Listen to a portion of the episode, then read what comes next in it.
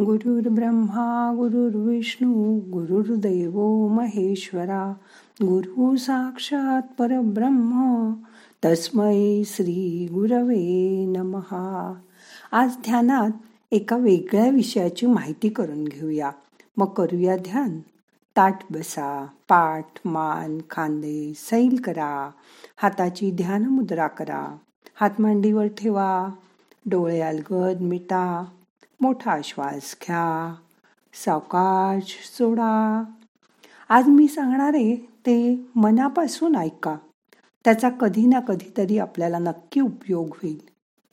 स्वत्व हरवताना. आपल्या आयुष्यातील सगळ्यात मोठा ठेवा म्हणजे आपल्या आठवणी.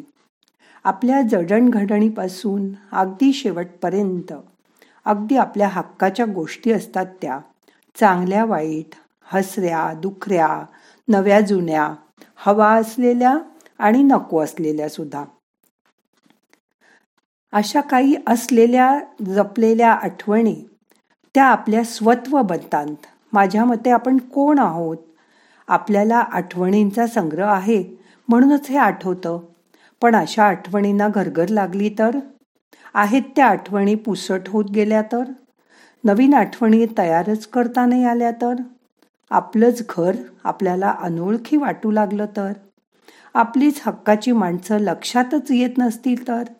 आपल्या रोजच्याच गोष्टी ज्या आपण अगदी सहज करतो त्या करता नाही आल्या तर.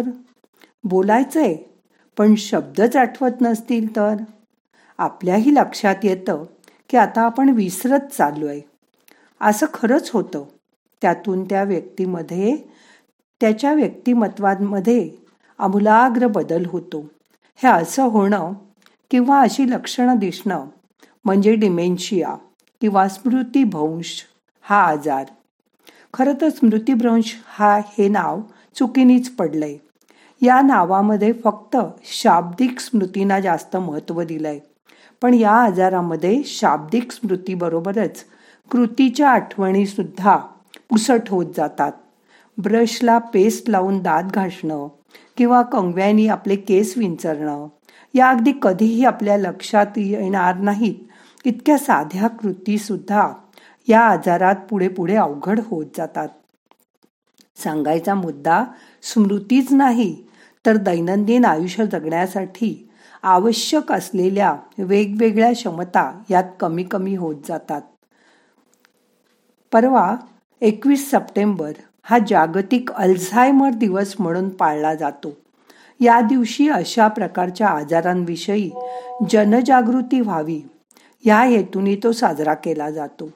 स्मृती जाणं आणि त्याबरोबरच होणारे मेंदूतील बदल डॉक्टर ओलिस अल्झायमर या जर्मन मनोविकार तज्ज्ञांनी पहिल्यांदा जगासमोर आणले.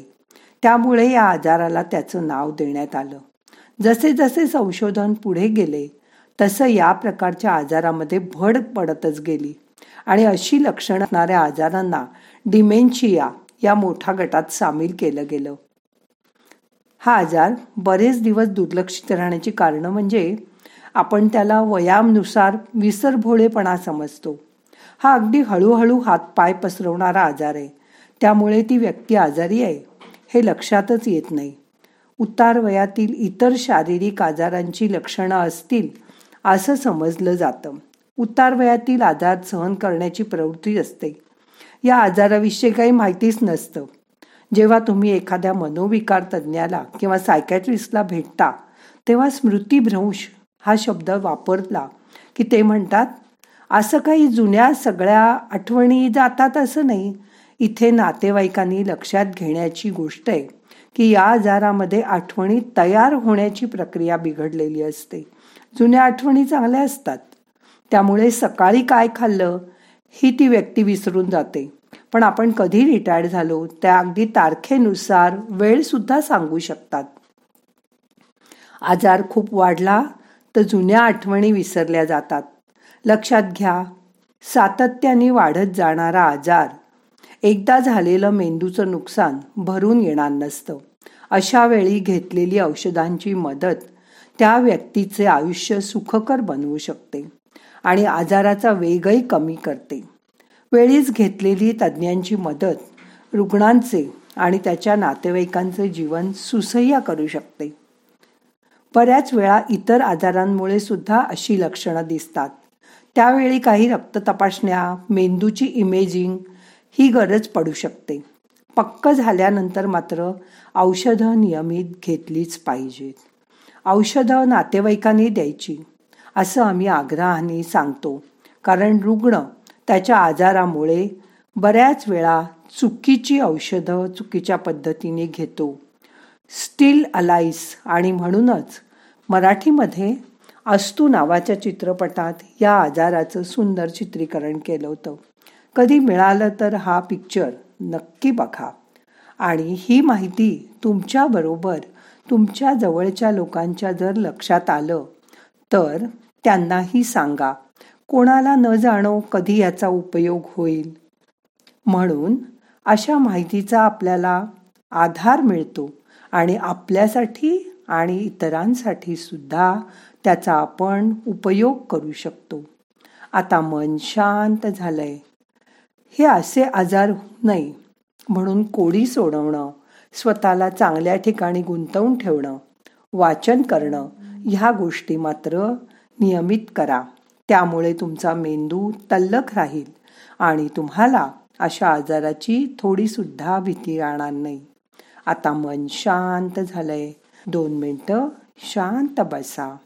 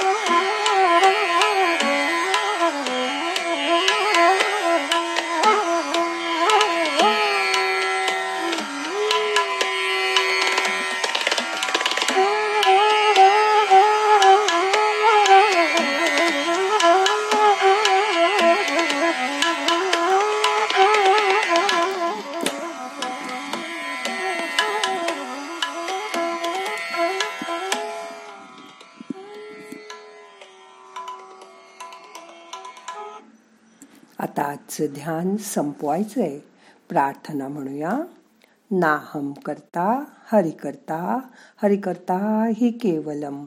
ओम शांती शांती शांती.